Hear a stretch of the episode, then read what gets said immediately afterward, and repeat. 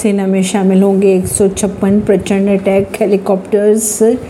China पाक की हालत हो जाएगी खराब। इंडियन एयरफोर्स ने डिफेंस मिनिस्ट्री ने 156 स्वदेशी लाइट कॉम्बैट हेलीकॉप्टर्स की मांग की है। ऐसी उम्मीद जताई जा रही है कि मंत्रालय वायुसेना की इस मांग को जल्द ही हरी झंडी दिखा सकते हैं। ये सारे हेलीकॉप्टर स्वदेशी 156 से 66 वायुसेना के पास रहेंगे, जबकि 90 प्रचंड हेलीकॉप्टर्स भारतीय थल सेना के पास जाएंगे। परवीन सिंह, नई दिल्ली से।